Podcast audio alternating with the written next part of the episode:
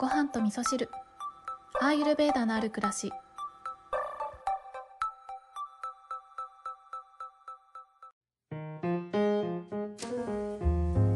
こんにちは、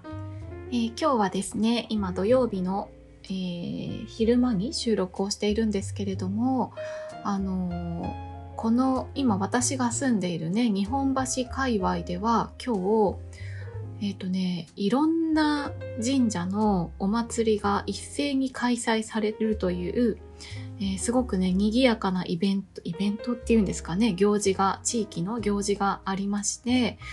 あのねこの辺ってねちっちゃい神社がすっごいたくさんあるんですよ。もう点々とあちこちに。すごいたくさんあるんですけどその一つ一つの神社が、まあ、全部ではないんですけどそれぞれおみこしを出して子供たちと、まあ、大人も一緒に担いだりしながら太鼓を叩いたりとか、えーお囃子があったりとかしてとっても賑やかなんですよね。で、えー私が住んでいるお家の近くの神社でもあのとても賑やかなお祭りがやっていたので、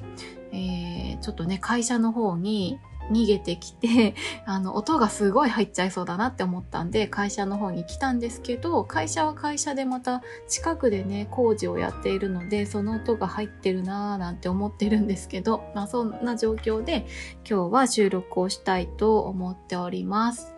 えっ、と昨日のえっ、と、ルーさんからのね、お便りをご紹介しながらお話しさせていただいた回を、配信するにあたって、配信する前にね、ルーさんのインスタを知っていたので、一応ね、DM でメッセージをね、お送りさせていただいたんですよね。というのもね、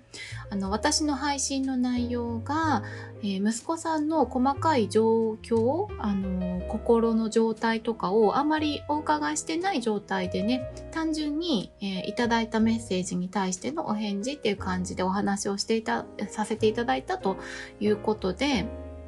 多分ね、それだけ聞いちゃうと、あの、不登校でも問題ないよみたいなね、こういう印象でね、聞こえちゃうかなって思ったので、もしよければね、息子さんの心の状態とかね、教えていただければ、ま、それに対して、えーまたね、えーお話しさせていただければということでね、メッセージをお送りさせていただいてたんですよね。で、ルーさんがね、聞いていただいて、細かく息子さんのご様子とかね、教えていただいたりとか、あとはね、ルーさんご自身の、えー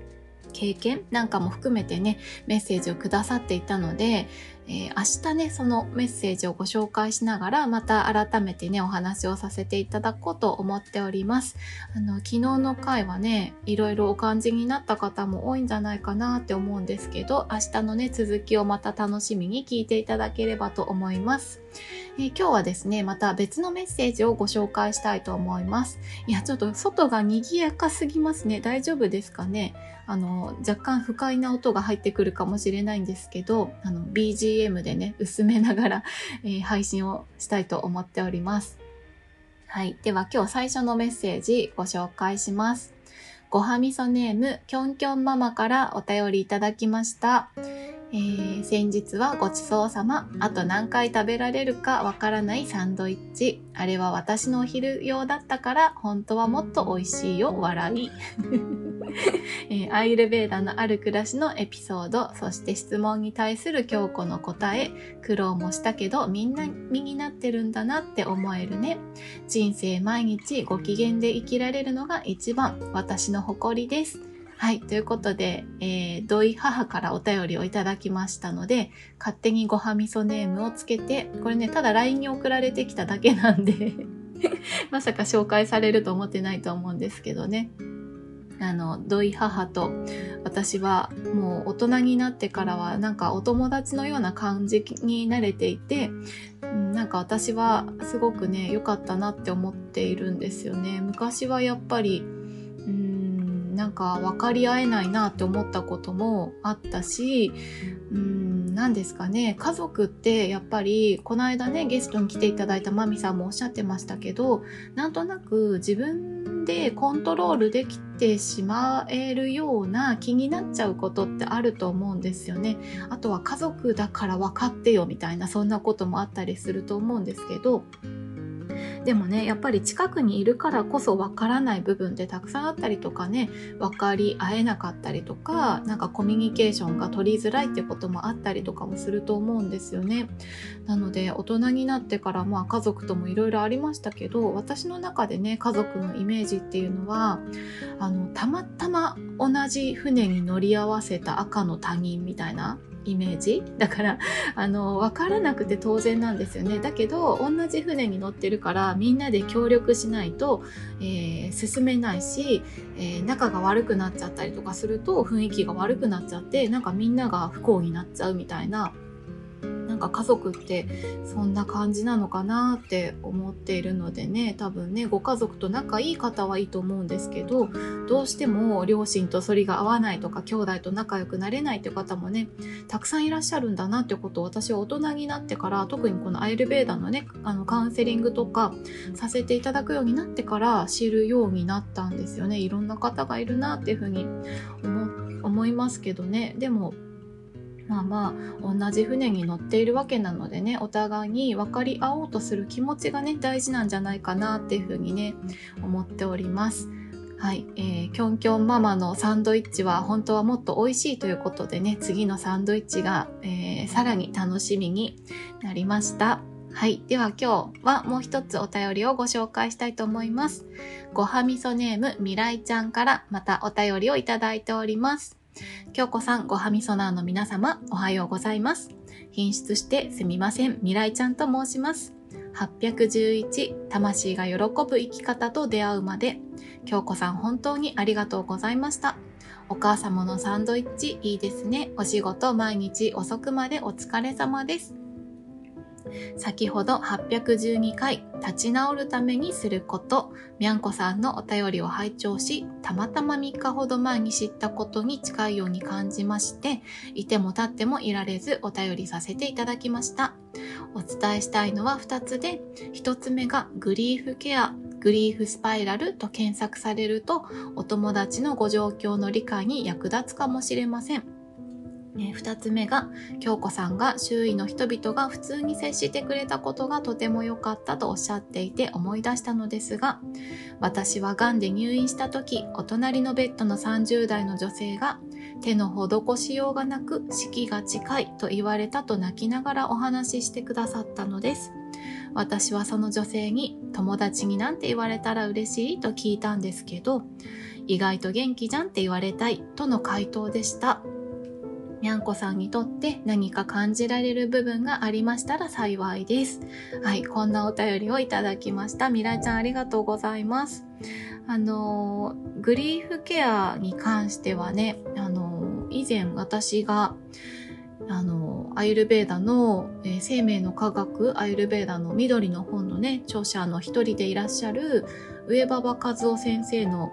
講義をね、聞かせていただいたときに、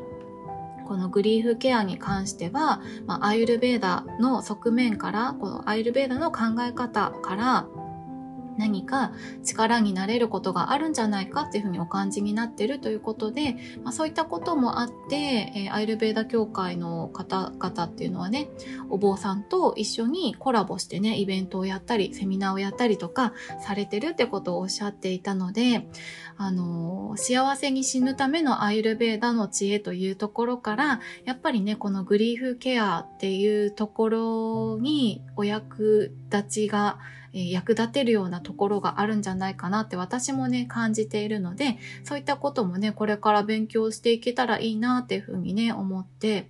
おります。はい。そして二つ目がね、えー、と、未来ちゃんの病院でのご経験ですね。あの、お隣のベッドの方が、まあ、これはあれですね、あの、余命宣告をされたということですよね。うん、本当に、うん、これこそやっぱりご本人にしかわからないようなことだと思うんですけど、この意外と元気じゃんって言われたいというこの回答っていうのがめちゃくちゃリアルだなっていうふうにね思いましたね。なんかもうあのちょっと話の深みとしては比にならないようなことではありますけど私がねあの昨日お話しさせていただいた学校を辞めた時にあのお友達がねえっ、ー、と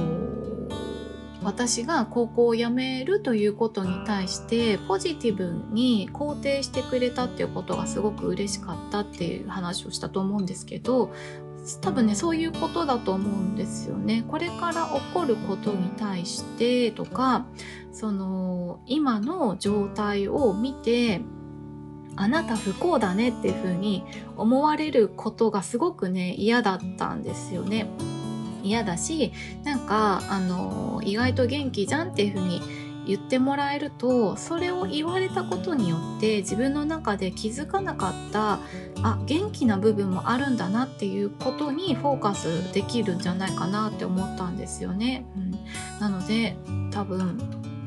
落ち込んでる方を見た時にはねやっぱりそこにあのその方がどうやったら幸せにえどうやったら前向きになれるかなっていう前向きポイントを見つけてそこにフォーカスしてあげるっていうことがねその方にとっては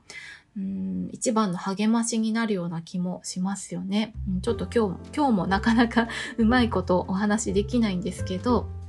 なんかうまく言葉にできないんですけど、未来ちゃんからいただいたお便りを読んで、私もちょっとね、感じるところがあったので、またちょっとこれも、あのー、考え続けながらちょっと咀嚼しながら私の中であそういうことかなっていうことでね消化できたタイミングでお話をね広げていけたらなというふうに思いました。みらいちゃんお便りありがとうございました、えー、みゃんこさんにお届けできたかなというふうに思います。